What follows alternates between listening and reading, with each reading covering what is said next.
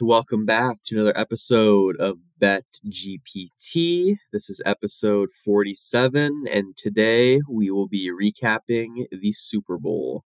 Um, as you guys know, I was pretty feeling pretty confident on the Niners. Didn't get home. Slade, of course, was just as confident, if not more, for the Kansas City Chiefs.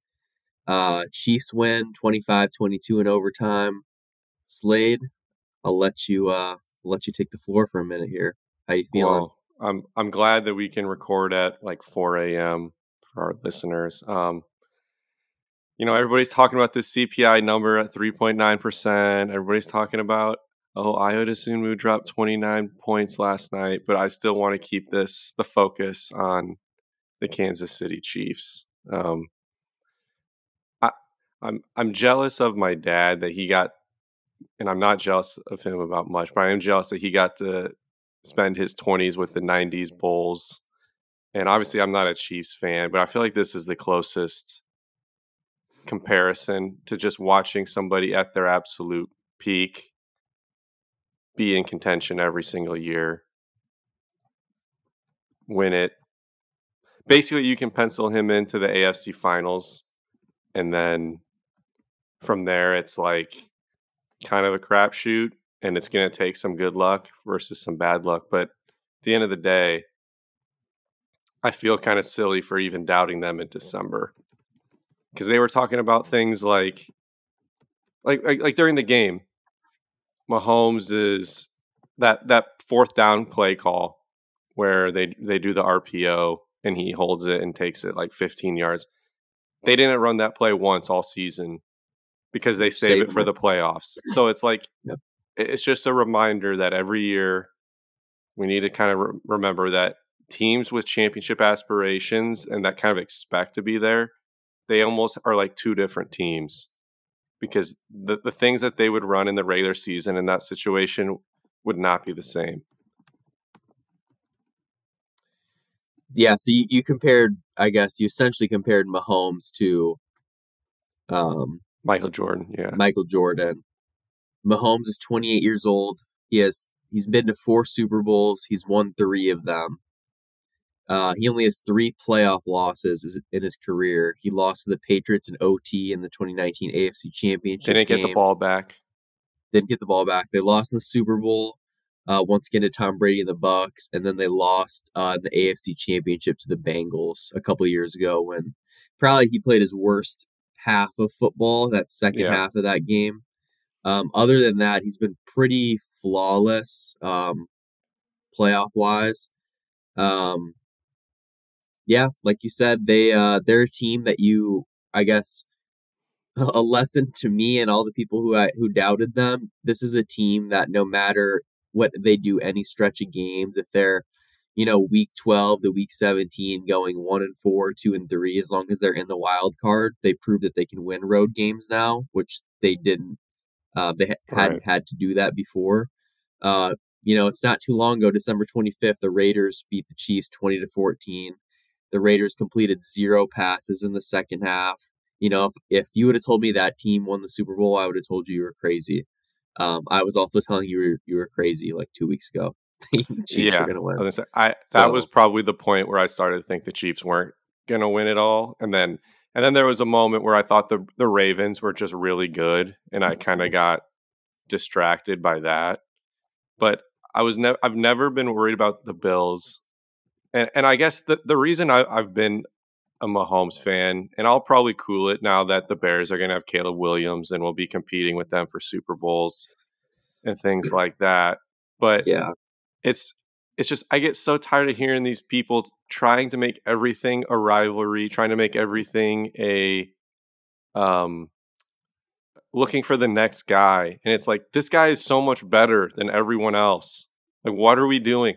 It, it could be the same thing if it was Josh Allen or Burrow. Like Burrow's the only one that I even like have any sort of fear if you're a Chiefs fan of. The rest of these guys, no.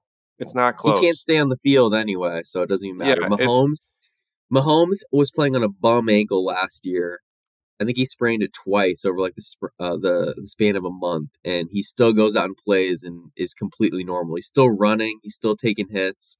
Still uh, stepping into throws. So, um, yeah, yeah, he he's a different breed. The difference, the gap between one and two is is extraordinarily large. So I hope that next year when Josh Allen has an awesome game uh, in October, or it could be whoever, it could be Herbert or I don't know. Who cares? Tua. They'll be. I don't want to hear. Oh, it, Tua's better than Mahomes. Like, there's all these tweets on Twitter that are getting like retweeted right now of like these experts who are who are saying that Josh Allen was better than Mahomes, like literally six weeks ago, or even at the beginning of the playoffs. And it's like, just shut up. That's that's just that's it. Just just shut up. It's we're gonna do this every single year this, I mean, Mahomes had the most drops in the league. He had no 1,000 yard rusher, no 1,000 yard receiver. He had the most penalized team in the league on offense. He had the toughest road in NFL history to get to a Super Bowl. And and here we are. So I'm not going to belabor the point. Like I said, I I'm I'm going to cool it with my Mahomes love because you know the Bears have their guy coming, so that's where my attention is going to be. But um, yeah. All right, yeah. Well, let, I'm I'm I'm sick of you talking about this. So I'm gonna let's just do the game by game breakdown. We'll go quarter by quarter. Um, I'll give you my thoughts on the Niners. Uh, obviously, I wasn't happy. I was on Niners money line. Uh, lost lost a hundred bucks on that one. Um, but uh, overall very very profitable day for me. We we can get into that as as we go on here, but uh, unless you have any thoughts, I wanted to do like the play by play. Go for it. Okay, so let's just kind of take this quarter by quarter. Um, I got the box score pulled up here. Um, one thing I, I do want to point out, um, you mentioned that the wide receivers had been struggling all year, and that was, I guess, at least one of my big hesitations of ever backing the Chiefs they didn't even really get any production from them today. It was just Mahomes finding whoever, you know, he just one open person here and there. Like Kelce at halftime had one yard, finished with 93. Mecole Hardman had 57, Watson 54, Rashee Rice, their wide receiver one, had six for 39. Like if you would have told me that was the case after the game, I, I still I wouldn't have said they won. But yeah, I agree. Okay. Um, so first quarter, um, nothing happens. It's it's zero zero. Um, they're trading punts. However, uh, CMC that first possession, they drive down and he fumbles. Um, so things were looking really good for the Niners. Chiefs offense couldn't get anything going. Um, ends up being zero zero, and um, yeah, I just thought it was a very sloppy game in the first half. You also saw the Pacheco fumble yeah. uh, in the red zone as well. Yeah, I thought um, I thought the Niners kind of dominated the line of scrimmage for the first half, and I don't really know what flipped the switch because I it's just like they they still never the Chiefs never really got their running game going, and it seemed like the Niners kind of went away with went away from it after that McCaffrey fumble, which I think is is a little silly. I understand if he was a rookie, but he's maybe the the most talented, skilled player in the league outside of quarterback. Yeah, yeah. So, um, another big thing was kind of like the the kicking advantage. So Jake Moody, a rookie, against Harrison Butker. Um, obviously one of the top two or three guys in the league who has that playoff experience. Moody starts things off, hits a 55 yarder, probably would have been good from 60, a really nice kick. Um, and once he makes that, you're kind of thinking, all right, maybe we don't have to worry too much about him. They are in a dome, you know, there's mm-hmm. no weather, there's no excuses. Um, that was the NFL record for like an hour, right? Yeah. no spoilers. yeah. Yeah, exactly. Um, so then um, Niners end up getting the ball back. Jauan Jennings, they have him uh, down uh, in the left bottom left of your screen. They throw him like a screen pass behind the line of scrimmage. He throws it all the way back up, up in the air. Uh, Nick Bolton for the Chiefs almost looks like he's gonna get uh, a pick six or knock it down at least. He gets blocked at the last second. CMC grabs it and is easily able to run up the sideline and in. So just like that, it's ten nothing with four twenty three left uh, in the second quarter And this is about the second or third time I texted you. I don't think the Chiefs are going to score a single point in the game. Yeah, this is people. Yeah, Keel Huber, our former guest or our previous guest, he texted this last night about how he he doesn't like that I'm a Mahomes guy and all this, and I'm like, you guys don't understand the amount of shit I hear between you and Brady about Mahomes and the Chiefs. Oh, they're never going to win another Super Bowl. Oh, the Chiefs suck. Like I I had probably like 400 screenshots in my phone this morning going back to like August, but yeah, that's that's part of it. So I, am not yeah. gonna lie. There was a moment there where I was a little nervous too because the offense looked so bad. It was like I was having flashbacks of that Tampa Bay Super Bowl like three years ago. So the issue, the thing that the Bucs did that the Niners didn't, is the Bucs kind of just decided to, you know, step on their throats and take advantage of opportunities when they could. I know Fournette had a big game. Tom Brady had, had some big throws to Godwin and Evans um, to open things up. But in this game, uh, right before half, Niners, you know, they ta- or excuse me, the Chiefs tack on a field goal, 28 yards. They had a chance to score, couldn't get it in. Uh, so it's 10 to 3 at half. Chiefs get the ball back start the second half. So it's like, all right, you know, they can come down and score, make it a four point game or even tie it, you know, whatever. It's gonna it's gonna be closer, hopefully. Um, I think it was the first play. There was that uh uh the toss to Pacheco and he like fumbles it and oh, he yeah. grabs it and they lose like 12 yards right to start off. So just from there, you're like, all right, this drive is going nowhere unless there's a penalty. And sure enough, Mahomes tries to force it, gets picked. Yeah. Uh, and Niners have the ball. It was right around midfield, give or take a few yards. Um, you're thinking, all right, this could now be 17 to 3. Mm-hmm. And uh, I think the Niners maybe had like a holding penalty or something, but basically they go three and out and they have to end up punting, which I thought was huge.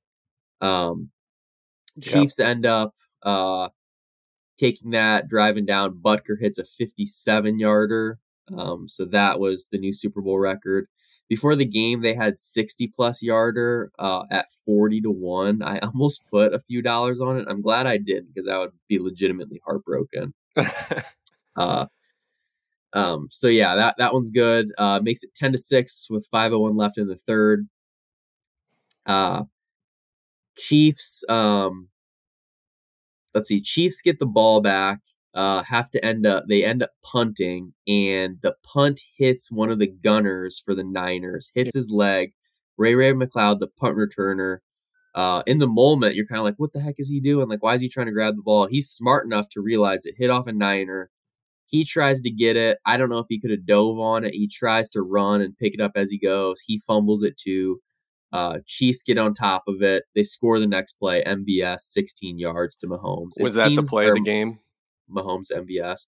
Probably just because it's like the Chiefs have the lead. They've they probably should have been down double digits, but they just you know that stayed close. And, that kind yeah. of felt like the the equivalent of like when the Niners were playing the Lions, and like in the third quarter, the Lions fumbled that handoff right after giving up a touchdown, and it's like you felt the momentum change right there because it went from feeling like the the Chiefs were. The Chiefs offense had finally started getting some momentum with those field goal drives, but they weren't getting in the end zone, which was kind of a problem they had all year so then yeah. to get the quick touchdown and get the lead, it just felt like it, it changed everything, and it changed. I think it changed the way the the Niners played on offense a little bit too, playing from behind. Yeah, no, I, I agree. Um, all right, so it's it's thirteen to ten going into the fourth quarter. Um, Niners immediately get the ball back. They have like a four minute or four or five minute TD drive. Uh, Jauan Jennings ten yard pass to Brock Purdy. Extra point is blocked though. Um, the kick did not look good. It looked low. It looked like it might have even missed to the left. I'm, I'm not really sure. Yeah. It was not a good kick. Jay Feely um, came on and basically blamed the kicker instead of yeah. because I guess it was too low. So I'll take his word for it. So this is when it gets really interesting. So if that extra point goes in, the game totally changes. Probably doesn't go to OT. Um, the next drive would even change because the Chiefs end up uh, settling for a 24 yard field goal. I think they had like fourth and goal from, or fourth and five or something inside the 10, something right. like that. Yeah, so it would have come um, down to a fourth down play. Or they would have gone for it 100%. Yeah, and yeah. even just even if they knew they would have had to go for it on fourth down, I think it would have changed the second and the third down play. So, yeah, like you said, it, it would have been a totally different outcome. The butterfly effect of that would have changed the play calling of that whole sequence once they got down to the red zone. So, it's well, hard to say what would have happened. That's why I think the miss extra point I I could argue it was almost good for the Niners right. because I think the Chiefs would have converted. I think there's you know a greater than fifty percent chance they would have converted. Um, but regardless, you know it's 16-16. Niners have the ball. All they have to do is eat up five minutes of clock, go down, kick a field goal. Um, and you're, you know, if you do that with under 30 seconds, you know, you're pretty much guaranteeing worst case scenario, you're going to OT. You're not losing this game. Uh, well, um, they have everything's going well. They're driving. There's like two minutes left, and there's a second and five. Or this might have been right before a two minute warning. It's second and five. CMC is running the ball well, and they run a play action pass mm, to Kittle. Yes. they barely completed. They get zero yards. Did you like that play call? Did no. you think maybe they should have ran it a couple I would have ran it because if Kittle doesn't catch that pass, it was not it was like he was kind of out there getting about to get drilled by a linebacker. So it was yeah. like if he doesn't catch that pass, you stop the clock and gain zero yards. At least that way he caught the ball and gained zero yards, so it's like a zero yard run. But that was a dumb play call. Um, we could probably get into Kyle Shanahan and some of the questionable things he did later, as we, I'm sure we will as we get going. Yeah. But yeah, I did not like that play call in the moment. I, I thought it was, from my perspective, I, I, loved it. I was like, oh hell yeah, that gave us like a, a chance. Yeah. It's like if you gave uh, the Chiefs truth serum, they would want them to pass the ball in a yeah, action. One hundred percent. They do not want CMC running the ball. Um, so basically, they get a third and five. Steve Spagnuolo, um, as he's been doing late in games, he's basically just going like with a zero blitz. He's like he's trusting McDuffie and Sneed to hold hold their ground, which they totally have been.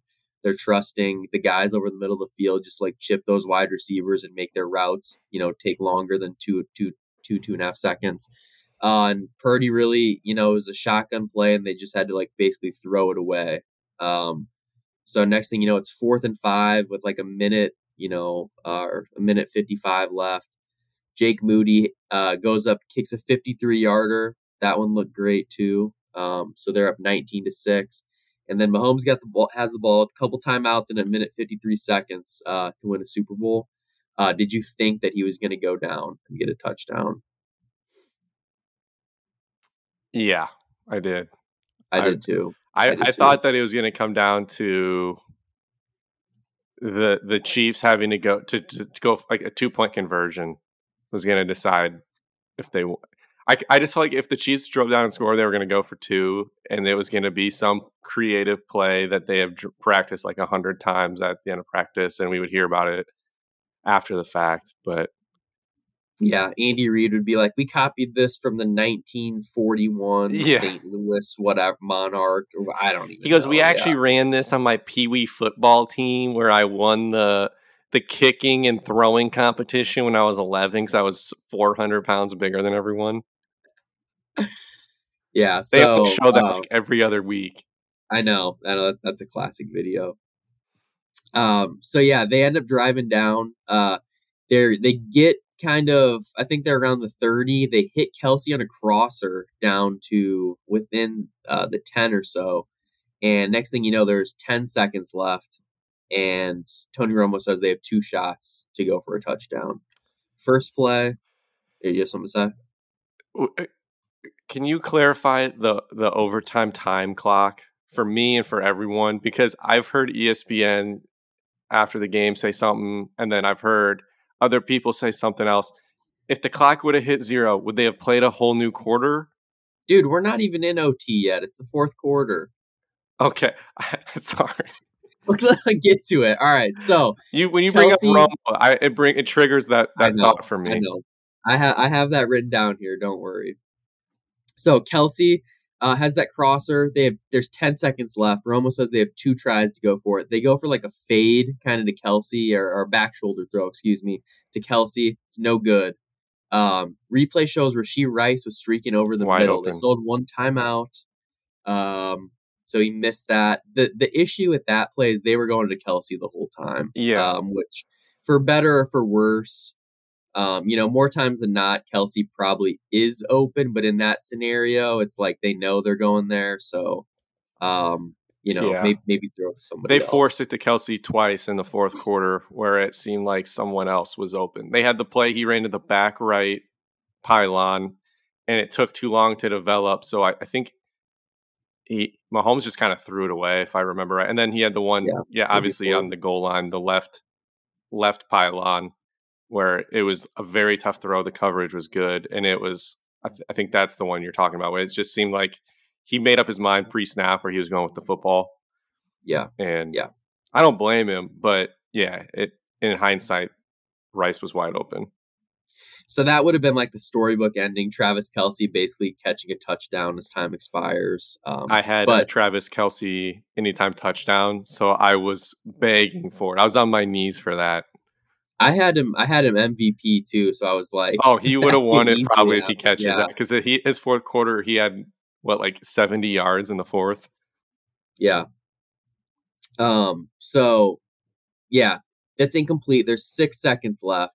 There is enough time to take a shot. They decide against it. Would you have ran one more play to try to score? Is that too risky? It's easy to say in hindsight no because it all worked out for them.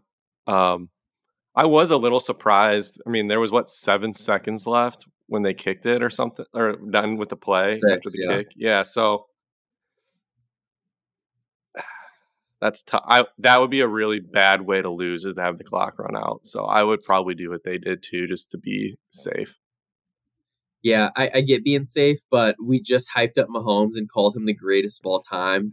Uh, with that comes knowing the clock and having that internal clock of knowing how it probably would have been fine. It's just I know the I know the outcome, so it's like I know they made the right choice or probably made the right choice. So Yeah, it, it makes it harder to say. you know he's he's the same guy who scored that field goal or led him on the field goal drive with 13 seconds left against the Bills a couple years ago. Like You're if he can do that, I think you can trust him with six seconds. But like you said, whatever they decide, we're going to OT. Um, and especially knowing the OT rules, uh, they knew they'd at least get another opportunity with the ball. So I think that matters a lot too. So it's 19-19 uh, going in the fourth quarter. And what's up with uh last play of the game? They didn't even kneel, did they? They ran like a a, a running back draw. Like why are you even? Why is Shanahan Um, even yeah. the ball? Yeah, I don't. Was he thinking like they could break? A only thing I could think is like they're trying to get a f- draw a flag somehow, but that play wouldn't have drawn flags. So I don't. Yeah, I don't know. Yeah, so that's I think Shanahan was kind of losing his mind uh from there. So we'll get into OT. It's the coin toss. Uh Niners win the toss. They end up deciding uh They want the ball.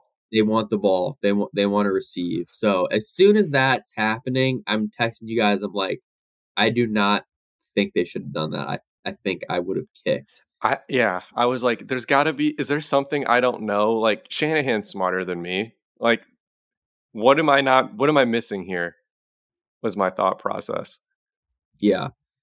So it, it that's been like I guess the number one the number one uh, debate topic this past week is is just um what what's the better option. So uh, Seth Walder back on January thirteenth. Um, we can go ahead and retweet this on BetGPT Twitter account, but uh, basically here here's the overtime rules. Um, so either one, uh, so I guess whoever receives the ball, if you go down and score a touchdown or a field goal, the other team gets another chance no matter what.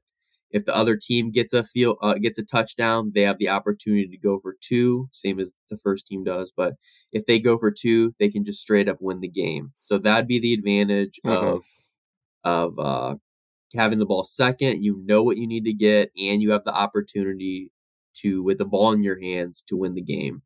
Um, so that that would be uh, that would be the ideal option. So analytics say if you score first, if you have the ball first and score, take the extra point. If you have the ball second and score touchdown, you need to go for two. That's that's the best way to play that game. Shanahan's argument is that he wanted the ball third. So if there was a touchdown, touchdown, he would get the ball, assuming no one went for two, or I guess in more likelihood, field goal, field goal, he would get the ball third, and then that's you know basically go back to classic overtime rules. Next score wins. Oh, that, um, that's what it is. If whoever gets ball third, yeah, that makes a little more sense. But he did say after the game that he was he the one who said he didn't know the rule, or was that his just his players? He knew the rule. His players, a lot of his players did not.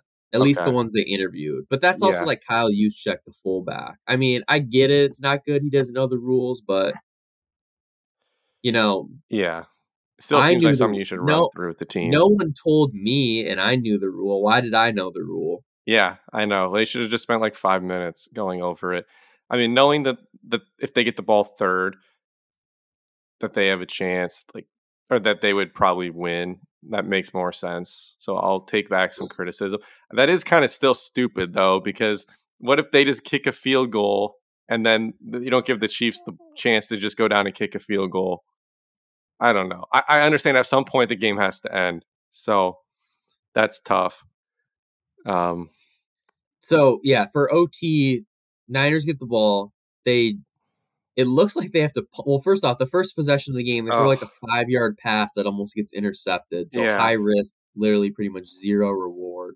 Purdy gets out of that one.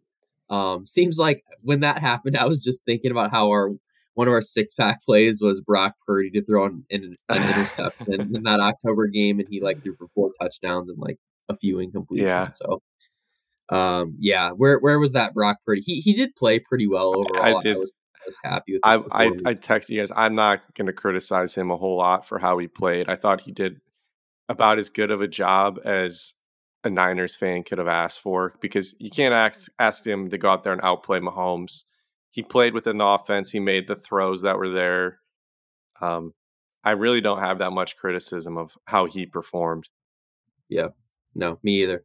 Um, so uh, it gets down to like a third and I don't know, third and manageable, whatever it is. It's an incomplete pass, uh, but then there's like a this phantom flag call. It looks like it is a legitimate hold, but it's not on the screen, and they're like everyone's kind of confused. Mm-hmm.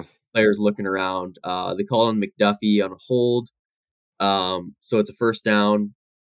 Niners keep driving, uh, but they have to settle for a 27 yard field goal. All right, so Chiefs get the ball, touchdown wins it uh, field goal ties it. Shanahan gets his third possession. Um, so this this like this uh final drive was kind of like uh it gave you a good indication of how the game was going as a whole. The Chiefs won every single high leverage play, it seemed like, and when they really needed to have it, they got it. So, for mm-hmm. example, there was that play in OT where MVS catches the ball for like six yards and he like breaks a tackle and decides to run like eight yards backwards. That Next thing you know, so mad. It's like that's how the Chiefs wide receivers have been playing all year. That's what Mahomes had to deal with. So he's like, all right, let me just pick up like six yards here. Let me get a manageable third. But then uh may I don't actually know I don't think it was the same possession. I should have mentioned the possession before it got down to fourth and one and mm-hmm. Mahomes had to. That's, that's the play I was talking about earlier, where they run yeah. the RPO. So it was like he had three options. He could hand it off, he could pitch it, or do like that quick screen to Kelce. That's like basically an extension of the run game, or he can take it himself. And he took it himself for like 15 yards and got down and slid. Um, and that was after they got a bad spot on the play before. That was probably a yeah. first down, and instead they ran it for like no yards to Pacheco. And then the next play, I I was like, oh my god, if they lose because of the missed spot, I'm gonna lose my shit. But well, what is the point of the booth being able to review everything if they don't actually even review it? Yeah, that's it's a second down play, so they're probably like, oh, it doesn't matter. But then the next play gets stopped for like a half yard short because of they yeah. marked it a yard behind. So that that was a big play.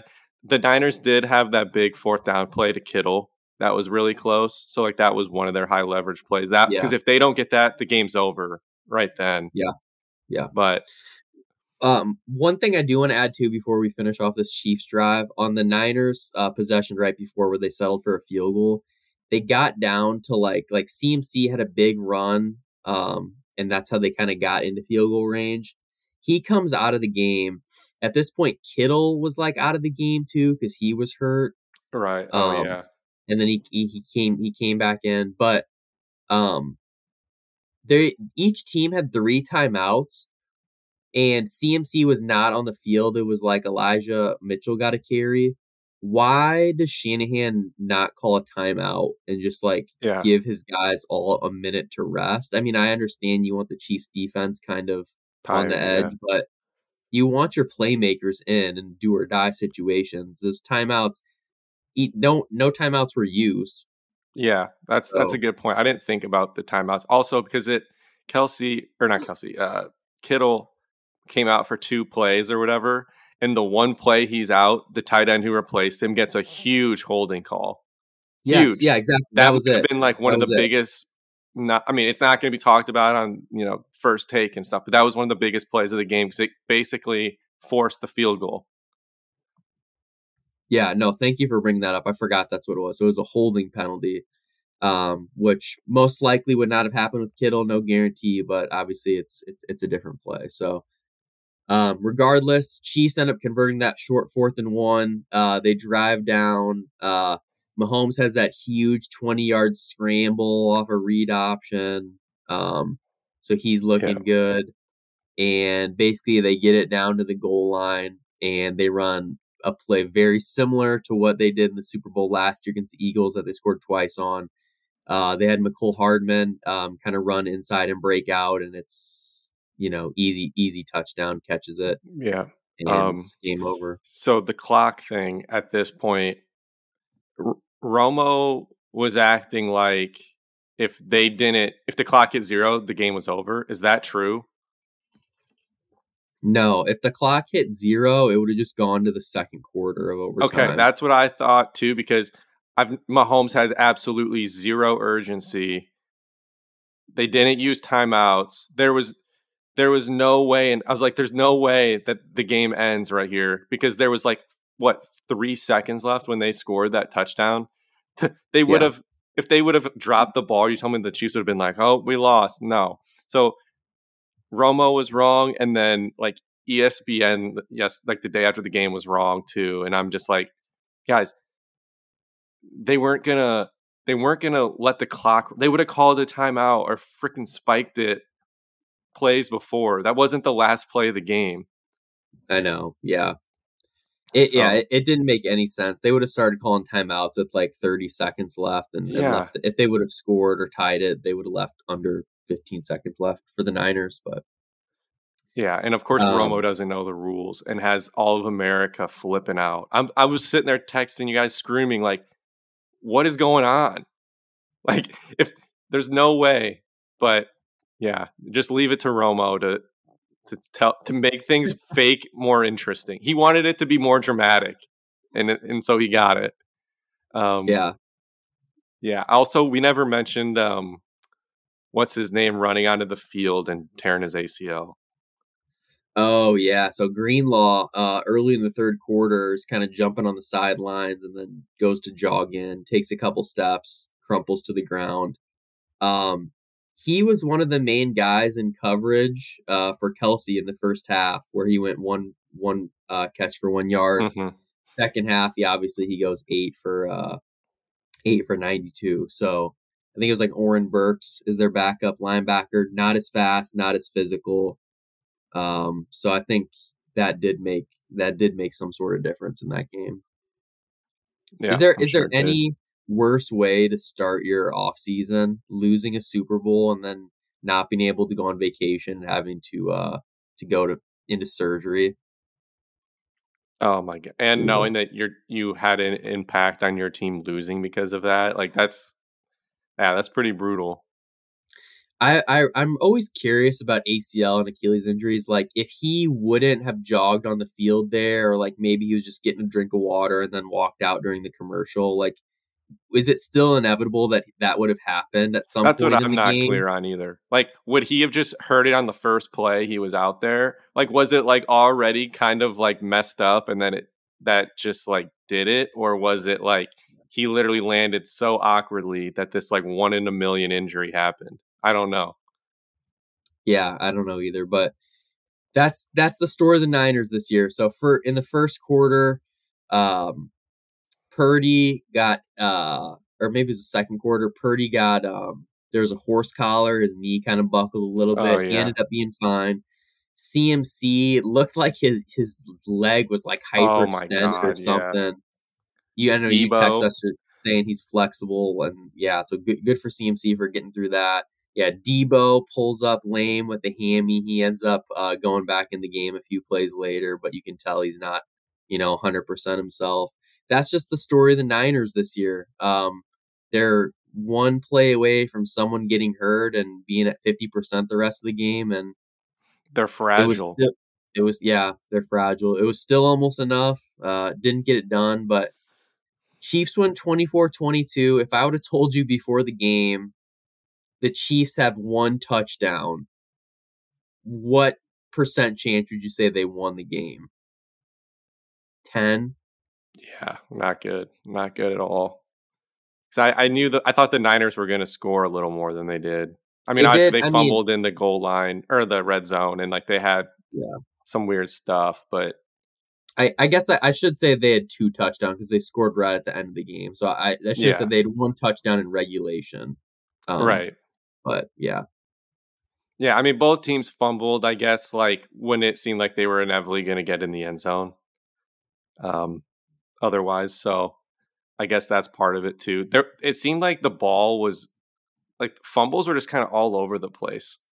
Like even there was like plays it seemed like there was gonna be a fumble and it it didn't. I don't know what it was, but um like there was even a play that like got no reaction from the commentators and no one talked about it. But like the Chiefs fumbled like late in the game and like Watson recovered it and just like no one even like mentioned it because they got the ball back and it was a huge play. That, yeah, yeah, yeah. The the fumble luck, fumble luck is is a definite thing, and it was on it was on the right side for the Chiefs. So Shanahan is officially, um, I guess he's not on the hot seat. They're never going to fire him for for this kind of thing. You know, they they made it to the Super Bowl and they had a ten point lead, but uh, he blew a 10 point lead again in the Super Bowl. It's his third time if you count uh, when he was the OC of the Falcons, um, mm-hmm. which that's not, I'm not going to totally put the blame on him for that. Yes, they did struggle, but this, I, I will put the blame on him for one thing in that game. And that, that, that Falcons game was that whether it's him or it's Dan Quinn, somebody's got to be telling Matt Ryan, do not snap the ball if there's 15 seconds on the play clock and the game is gonna. I mean, they could have shortened that game by like I don't even dozens of plays by just snapping the ball later. They were yeah. The Patriots they had a, a multiple second. touchdown lead, and they were snapping the ball with 15 seconds on the play clock. Yeah. it made no sense. Yeah. Yeah. So I don't know. I mean, Shanahan, they had it set up. They really just had to convert that second and five or, or third and five, and then Moody would have kicked a, you know, 30, 40 yard game winning field goal. Uh, and that would have been that. It would have been 22 19, but, yeah, or 19 16. Um, so, yeah, um, kind of, I guess, looking at the game, Chiefs were two and a half point underdogs. Anyone on the Chiefs money line, which I think was popular, anybody uh, taking the points with the Chiefs hit. Um, the uh, over under for the game it was anywhere between like 46 and 48 so um ot might have screwed a, a few people. Um so that was you know kind of unfortunate especially if you're on the under. You definitely deserve that that game you're right on i know a lot of people were on the alt under so which just which would have been really good at 19 to 16 mm-hmm. finishing at 35 every single alt would have hit there um but that was not the case um, yeah, the Chiefs just made just they just won the high leverage plays. They won the big moments, and that's why they won the game. So just hat tip to to Mahomes. You guys did it. Congratulations. You said we never um, get another one, but we already got one. So I know I was. He can take was, a decade off like Tom Brady, right?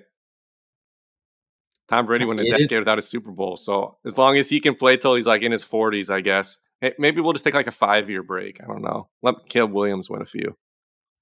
I mean, it leads it into next year. So Yeah, those Super odds made me mad. Chiefs, Chiefs are plus 2025 odds. But the Niners are plus five hundred, the Super Bowl favorites. I assume you don't. You're not. You're not a fan. Are we? What are we doing? We we just sat here and said that they're made of glass, and they came into the game as healthy as they've been ever. And they're an, they're not a young team. Trent Williams is 35. George Kittle is over 30.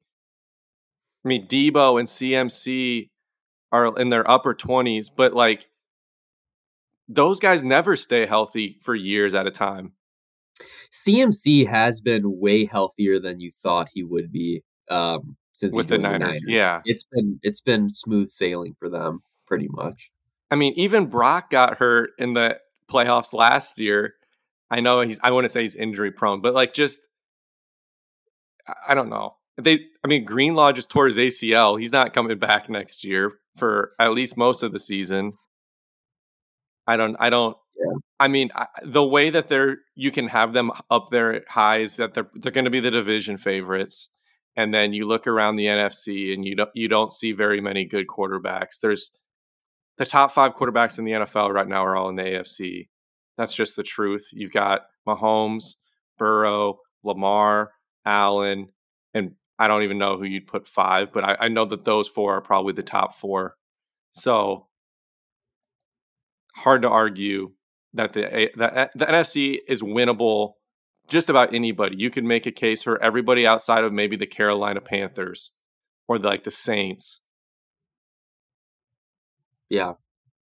Yeah, it's it's wide open. I mean, I hate to say it, but watch out for uh, the Green Bay Packers next year because they had the Niners on the ropes. The Lions had them on the ropes. Um, it's it, it's it's pretty open, and I think that's why a lot of these NFC coaching jobs were attractive. I mean, even like the Falcons or the- Commanders a little bit different because that division is is a tiny bit tougher. But once you get to the playoffs, you don't have to play these elite QBs. You don't have to go to at Buffalo, at Kansas City, at Cincinnati. Like no one wants to play the home field advantages aren't even the same. Like you, you could play at the Rams, uh, like or the Buccaneer. Like I guess you have Seattle, you have. I think most of the teams in the That's NFC North and Philly. Yeah, Yeah. I mean, I don't know. It's not the same. Like even like the the Pit- the Steelers weren't even in the playoffs this year, and like that's a tough place to play. Like I, I just think the home field advantages and the quarterbacks are just better in the AFC, and I don't, I don't know. I, I don't know how many Yeah. times I can name drop Caleb Williams, but I, I feel like he could be up in that echelon pretty easily. I mean, CJ Stroud is in the AFC too. I mean, there's a lot of there's a lot of young QBs. Tua and the Dolphins are going to be solid still. So So here's here's MVP odds for next year, which I would rather bet this rather than the Super Bowl if I want to back Mahomes. Mahomes is Yeah. plus six fifty to win the MVP. I think that's as good a number as you're going to get. mhm. Um, he was plus six hundred last year coming in. So I'll take it. I would So- take that. he's plus 650 josh allen plus 800 burrow 10 to 1 stroud 11 to 1 lamar 12 to 1 herbert 13 to 1 that's six afc qbs then the nfc qbs come in jordan love 14 to 1 dak prescott 16 jalen hurts 16 brock purdy 16 stafford 20 Tua 25 rodgers 25 so uh Justin Fields, 50 to 1. He has better odds than Deshaun Watson at 75 to 1. Hey, Not sure how that's possible. He's going to be on the Steelers probably. That's my prediction as of February 13th. Pittsburgh Steeler. Okay. Well, as a Browns fan, I would not hate that because I don't think JF is good. So I'll, I'll take him twice a year. As long as what's his name, that OC they fired is gone, I think he'll look better than Matt he did with the Canada, Bears. yeah. yeah. Yeah, he's gone. All right. So not uh, I tweeted this. Who got I released tweeted yesterday? this out. Oh yeah, Trubisky's gone. Yeah, I tweeted this out uh, the other day. Um, I will be releasing mock drafts um, as we, you know, it's, it's essentially NFL draft, and we'll get to MLB here. It's the changing of changing of the guard here. Um, so I released my first 2024 uh, mock mock 1.0. I do have Caleb Williams going one to the Chicago Bears. Uh, Drake Maye two to the Commanders. I have the Raiders trading up to three to take Jayden Daniels. And then uh, Marvin Harrison going fourth. I feel pretty good about the top four. I don't know if the Raiders are actually going to trade up, but I, do think that's going to be the top three. Uh, and then Marvin Harrison Jr. I know there's a lot of buzz with JJ McCarthy out of Michigan. Apparently, pro teams like him quite a bit more um, than I guess what the average the fans, college football yeah. fan thinks. Yeah, um, which a lot of that has to do with Harbaugh's offense was pretty limited. I guess I'd have to go back and watch the uh, watch the TCU game because they obviously had to score a lot of points that game, um, and he yeah. was forced to air it out. So if you're going to break down McCarthy film, look at that in like third and long plays. I would assume. The thing about but, JJ McCarthy too is he's like just turned 21, so he's the youngest quarterback in this draft by a lot, and he's younger than quarterbacks that are going to be in the 2025 draft. So a lot of teams see him as like he's very raw still, and he can he can still get a lot better. Yeah, a lot of people are like describing him as he has a very high ceiling, but his floor is also very high too, where it's like you're going to get a guy that's serviceable. I think I think the way Brock Purdy has played in a weird way has made JJ McCarthy stock higher because people kind of view him as like a glorified Brock Purdy, like a little bit bigger, a little bit more athletic, played at a bigger program, one more, da da da. So I don't know. I think I think that's maybe a little unfair to JJ. But then again, Brock Purdy's the top half the league QB, so I, I guess that's my maybe a fair comp. Yeah, yeah. So yeah, we'll definitely get into NFL draft uh, coverage more. We'll probably have some impromptu uh, podcasts too. Maybe that they could just be you know ten or fifteen minutes long. If we do have some intel with the NFL draft, we're to be super plugged in with that.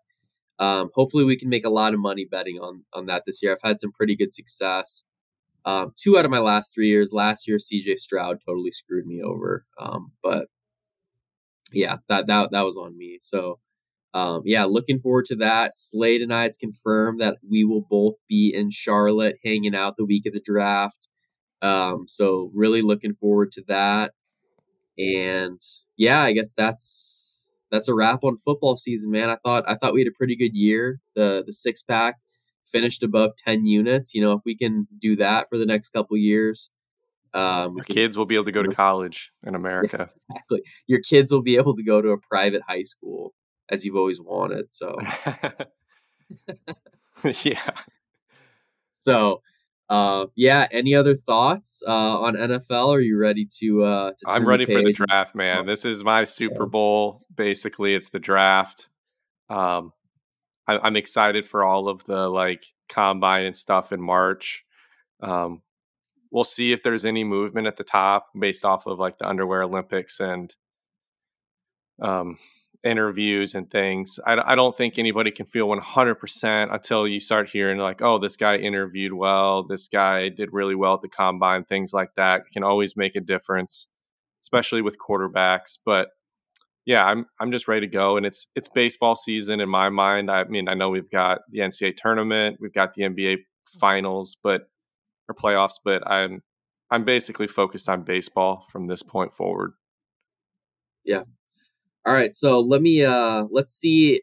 I have a, tri- a baseball trivia question for you. I, I texted you about this a couple months ago, and I keep forgetting to bring it up. So I was on a, a baseball reference like deep dive the other week. You know, you just lay in bed and click through players' names for an hour until you fall asleep. Uh, right. Uh, so would highly recommend it. It's very relaxing on a Saturday night. Um, but uh, all right, so I'm just gonna name uh, or I'm going to go through, I'm going to give you like the highlights of this player's career. I'm going to see if you can guess it. Maybe you'll get this in two seconds. Maybe you won't. I, I don't really know what to expect, but I was just shocked by this. And I, w- I would love to hear your thoughts on this too uh, once the player gets revealed. Um, if you need a hint, uh, I can give you uh, um, some more information like the player's team and whatnot. I, I don't want to give that away too easily, but uh, so this player played from 04 to 2016.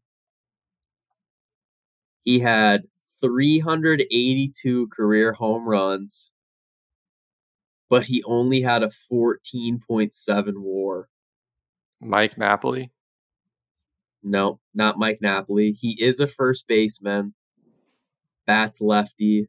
382 home runs. Oh man. Um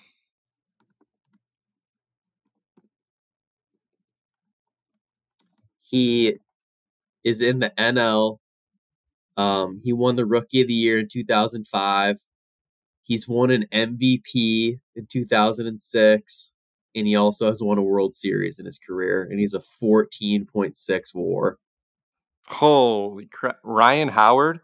That's correct. Yeah, it's Ryan Howard. You wouldn't have gotten it if you didn't tell me the um the MVP because yeah. I would have never guessed 14 WAR. That's ins- I know his defense was bad, and I know he he did DH a lot at the end of his career, but holy shit, dude, that's crazy. Yeah,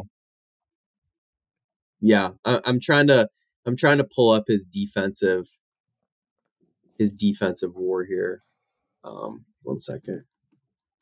We should have known it was lower when he was on all those Subway commercials with Jared back in the day. That was not a good a good omen. Bad omen, yeah. Yeah. His in his career, he was a minus seventeen point three defensive WAR. That is almost impossible for a first baseman. You don't even get enough opportunities to to suck that bad. Yeah. I mean, that's you could basically put someone out on the street and do that. I know. Yeah. So wow. Uh, another notable guy, Adam Dunn, was a really poor first baseman, but you know, with no DH in the NL, they had to. You got to mm-hmm. put these guys out in the field. So uh, probably would have had a tiny bit better career, uh, at least defensively, if he, if he was playing in today's game. But it's yeah, just pretty shift crazy and all that he, too. Probably would have helped yeah. him slightly. That's. Yeah. I mean, if you take like his offensive production and just give him like what a Rizzo is at defense, where like he's a plus war player, and if you get and you take that seven minus 17 and you add like three even so it's like a 20 that's like a 20 war swing. That puts yeah. him around like 35 yeah. Just from being a better first baseman. So one last thing i wanted to say is in 2008 he got second in mvp voting and he had a war of 1.8 what do you do? Hit 60 homers that would never happen in today's game. So Pujols was first with a 9.2 WAR, and he had 369 vote points, and Howard had 308 vote points. So it really was it was kind of close. Uh, but yeah, let me look at the stats here. He hit 48 home runs, had 146 RBIs. Wow. Um, Maybe the WAR is a little unfair to first baseman. I've seen that argument that war is not fair to first baseman, and I, I can agree with that. There's been a lot of probably really good players that have been like dinged for being even just average first baseman. Um, but man, that's uh, yeah, he was a butcher for sure. Yeah, yeah. I, I, I don't I don't have much more to say on that. I, I just want to see if you'd get it. So I that that was impressive. Nice job. So he, Slade you. is fully uh, locked into baseball mode. The baseball brain yeah. is on. Um, yeah. So from here out, we'll be we'll be trusting your opinions on on everything. Yeah. So breaking news: Jorge Soler, three years, forty two million dollars to the Giants. Um, feels like a good fit. I don't really have much to say other than finally another player is off the board and another boring off season of baseball. So so you did mention that uh, you don't think Cody Bellinger is going to the Cubs as of a couple of days ago. Do you still think he's in the running for Toronto, or what? What are your what are you yeah, on that? Front? I I just don't think that Jed was going to budge. Of all the of all the GMs, Jed is the most like if he has an opinion, he's not going to change it. Especially when it comes to money, he's not going to change his stance. It would have to be Cody changing, Cody and Boras changing their view of themselves. So I don't know. I, I could see Toronto being a little more desperate. They got their fans all excited about Shohei. They ran an advertisement for adding cup holders to seats last week, and they just got mm. roasted. So there's more pressure probably from them slightly. Um, and you can make a baseball argument that Cody Bellinger beyond 2024, maybe 2025, doesn't make a whole lot of sense for the Cubs. So I don't blame Jed for wanting to keep the budget tight. Like there's a good chance he's going to end up being a first baseman for the Cubs with PCA and center. So eh, you're not going to pay that kind of money for someone who's a corner outfielder or a occasional center field start and then a first baseman primarily. Like that's just and you just got Matt B- Michael Busch from the Dodgers, a top prospect who's going to be on the opening day roster and be your first baseman. So if he if he ends up being the right guy for the job, like, and then PCA ends up being the right guy, you're going to be playing Cody Bellinger in a corner where you've got Seiya Suzuki, Ian Happ, and then you've got Morel probably DHing. It, I, I don't see the clear fit here unless a PCA or Michael Busch are not ready. And in that case, we're probably screwed anyway. I I understand that. I in defensively, I think the Cubs are set up fine as they as is right now, but the lineup does need a lefty. They, they do not. They need some power. They do not have the power unless Suzuki has like a top five or six MVP in the NL type of season, um, which I think is possible. He definitely was good towards the end of the year. Um, the perfect fit yeah. was was Juan Soto but they he's he's going to hit free agency. It was a rental and it was a lot to give up, so I understand it. But for the 2024 team, Juan Soto was the perfect fit. He was more yeah. slugged than Bellinger. Same same walks.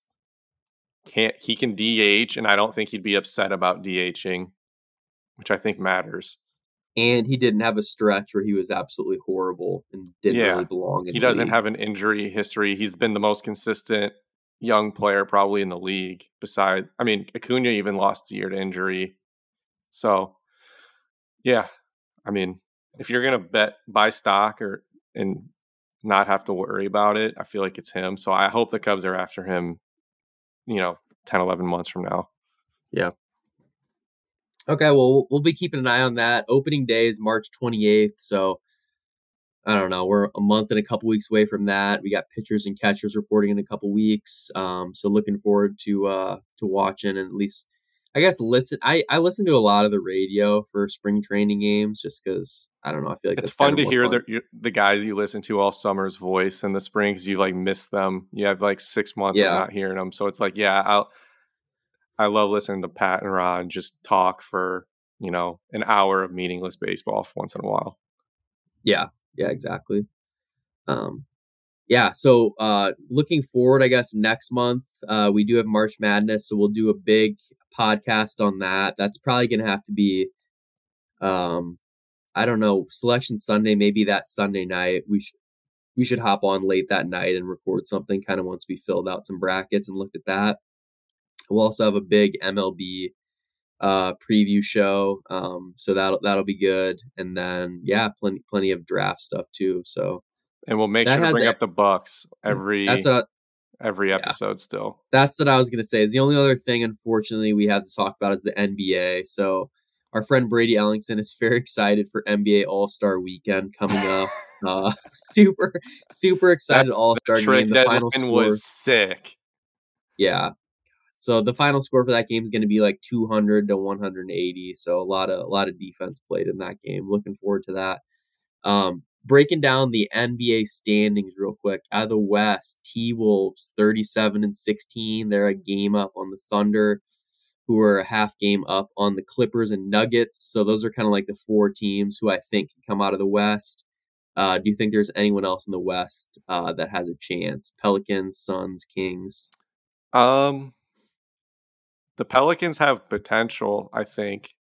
I mean, they they're really talented. I just don't know if they're mature enough in a weird like it sounds weird to say, but like I don't know if Zion is ready to like if Zion became the player we all thought he could have been. Like they're pretty scary. I mean, him, Ingram, like they've got talent, but no, I've I've got the West as uh the Nuggets versus the the Clippers right now. Yeah, um, I agree with that and I, I have the East as the Celtics, and then probably, unfortunately, maybe the Bucks. I mean, the Cavs are hot right now, but yeah, the Cavs Sixers are banged up, and they don't really have a second. Yeah. I, I mean, Maxey's their number two. I don't know if I would trust that. So yeah, the Sixers they did trade for Buddy Hield. Um, oh, that's um, true. That's so nice that that was nice. He put up 20, uh, 22 or 24 the other day. Um, so inject a little offense. That if it, if Embiid comes back and is ninety percent of the player he was early in the year, you know, I think that's enough to make a Eastern Conference Finals run. I don't see them beating anybody in the West, but um, yeah, the the Knicks are the fourth seed. Um, Brunson's Brunson's having a good year. Magic six, Pacers seven, Heat or eight. You can't ever really count them out. They're not. I don't think they're really trying too hard in the regular season. They've had some good runs, some poor runs. Uh, the Bulls nine. Um, so Fuck I yeah. do know that uh, we we almost opened the show with this, but decided it, it was against our best interest. Uh, you you've been texting about Ayo Dosunmu, the third year player out of uh, Illinois, Illinois. Um, and you want to make the case that he's a top 10 player out of the 2021 NBA draft. So let's yes. let, let's close the show. Let's close the show with some 2021 NBA draft. So so he was drafted 38th. Um, if you go off of win shares, according to to Basketball Reference, uh, it, they have that draft class going: Evan Mobley, Scottie Barnes, Franz Wagner, Sengun, Herb Jones, Trey Murphy, Ayo Dosunmu seventh. Wow. Um, if you go by total points, he's like 12th because Corey Kispert's a little higher than him, Jonathan Kuminga. But it is a good draft class. So, like, the whole reason we're talking about this is like during Ayo's rookie year, I told our group chat I thought he was a top 10 player in the class, and I got shit on, and then he sucked last year. But he's been really good again this year. He dropped 29. Um, but it is always fun to look back at draft classes. They had that was the Cade Cunningham, Jalen Green, um, Jalen Yeah. Suggs, Scottie Barnes. Like it's, it's actually ended up being a pretty good draft class. yeah, that top 10 Cunningham, Jalen Green, Mobley, Scottie Barnes, Jalen Suggs, Josh Giddey, Kuminga, Wagner, Davion Mitchell, and Ziaire Williams. So Yeah, and then you had Sengun at at 16th in that draft. Cam Thomas was 27th. Herb Herb Jones 35th. Um, Davion Mitchell Wieskamp, is in a scrub. 41, Yeah, yep. So Luka Garza, 52. hey, that's that's solid. Jalen Johnson at 20th. He's actually been pretty good for the Hawks this year. No, I agree. I agree. So, yeah, I thought you were crazy, but it looks like he is. He's uh, probably in that right 10 to somewhere between. You can make it anywhere from like eight to like 12 range. Yeah. Yeah. Okay. Uh, the Bulls. Um, I I know the listeners don't want to hear too much about this because believe me, I do not want to talk about this. But the Bulls, the Bulls are pretty good at developing talent. Somehow, I think we got to give uh Billy Donovan some credit here. Um, Coby White is down to like plus six fifty for uh most improved player. Um, obviously, uh, Baby Dirk, Lauri Markkanen had a great year last year.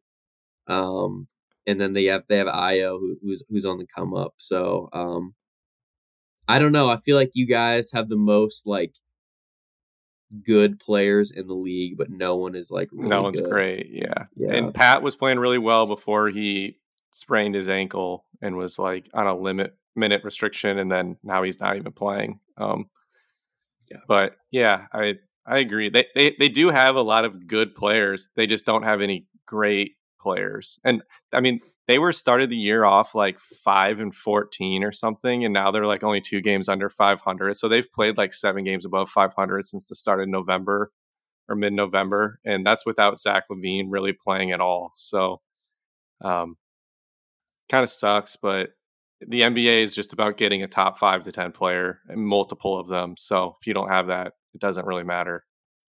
Yeah. Yeah. So okay. Um yeah, so this is uh pretty much wrapped up our episode here. Um we'll be back next week. We gotta figure out a day and a time for that because if, if we want to continue to give bets out, it's gonna have to be a lot of um college basketball for right now. Um so maybe we could do like a uh an episode late next week where we kind of preview the weekend uh, of college games. But the issue with that is we got to make sure you know you listeners kind of get on it right away because there's only Mhm. like a 48 hour period where uh, that Yeah. info is good. So Yeah, Uh, maybe like Friday we- nights or something. Fridays. yeah, so yeah, we'll we'll we'll have to figure that out. Maybe a, a little bit less picks for right now, um, and a little bit more analysis and like prep for for March Madness is probably probably the way to go. Yeah. But um, and then we'll yeah, have we'll, uh, futures when we do our previews. I, I have some I have some MLB futures. I wish I would have locked in, but the odds have already changed a ton. I did a, a parlay of the Dodgers and the Braves to win their division like yeah, months ago, and that was before like the Dodgers even signed um like Ya- Yamamoto and all this stuff. So the odds dropped a ton, and I got that combo at even money. oh my gosh. And then That'd be after the like, trade for Chris right Sale, and like both of them have like cut in half. I'm like, okay, but That's good value. yeah, That's nice. Um. Oh. Oh. One thing I, I did want to mention real quick. Uh. So despite my uh my Super Bowl um loss in the Niners, I was able to hit uh Gatorade to be um the uh the purple Gatorade was the color for the winning team. Um, so I was very, very happy about that. Um, I cashed 30 units on that. So it was a good end to the night. Uh, I was a little frustrated because it was a walk-off touchdown, so they didn't actually pour Gatorade on Andy Reid right away because everyone was like hmm celebrating, and I'm just sitting there, kind of like pouting, like I cannot believe, like I didn't even, we didn't even find out the Gatorade. But then, uh, when they got everyone on stage, they poured it out, so that was uh, that that was a good moment for me to end the night. So I would, units, man. That's a lot. I would not. That's you like can three have your times our six pack. I, I know you can have your Super Bowl.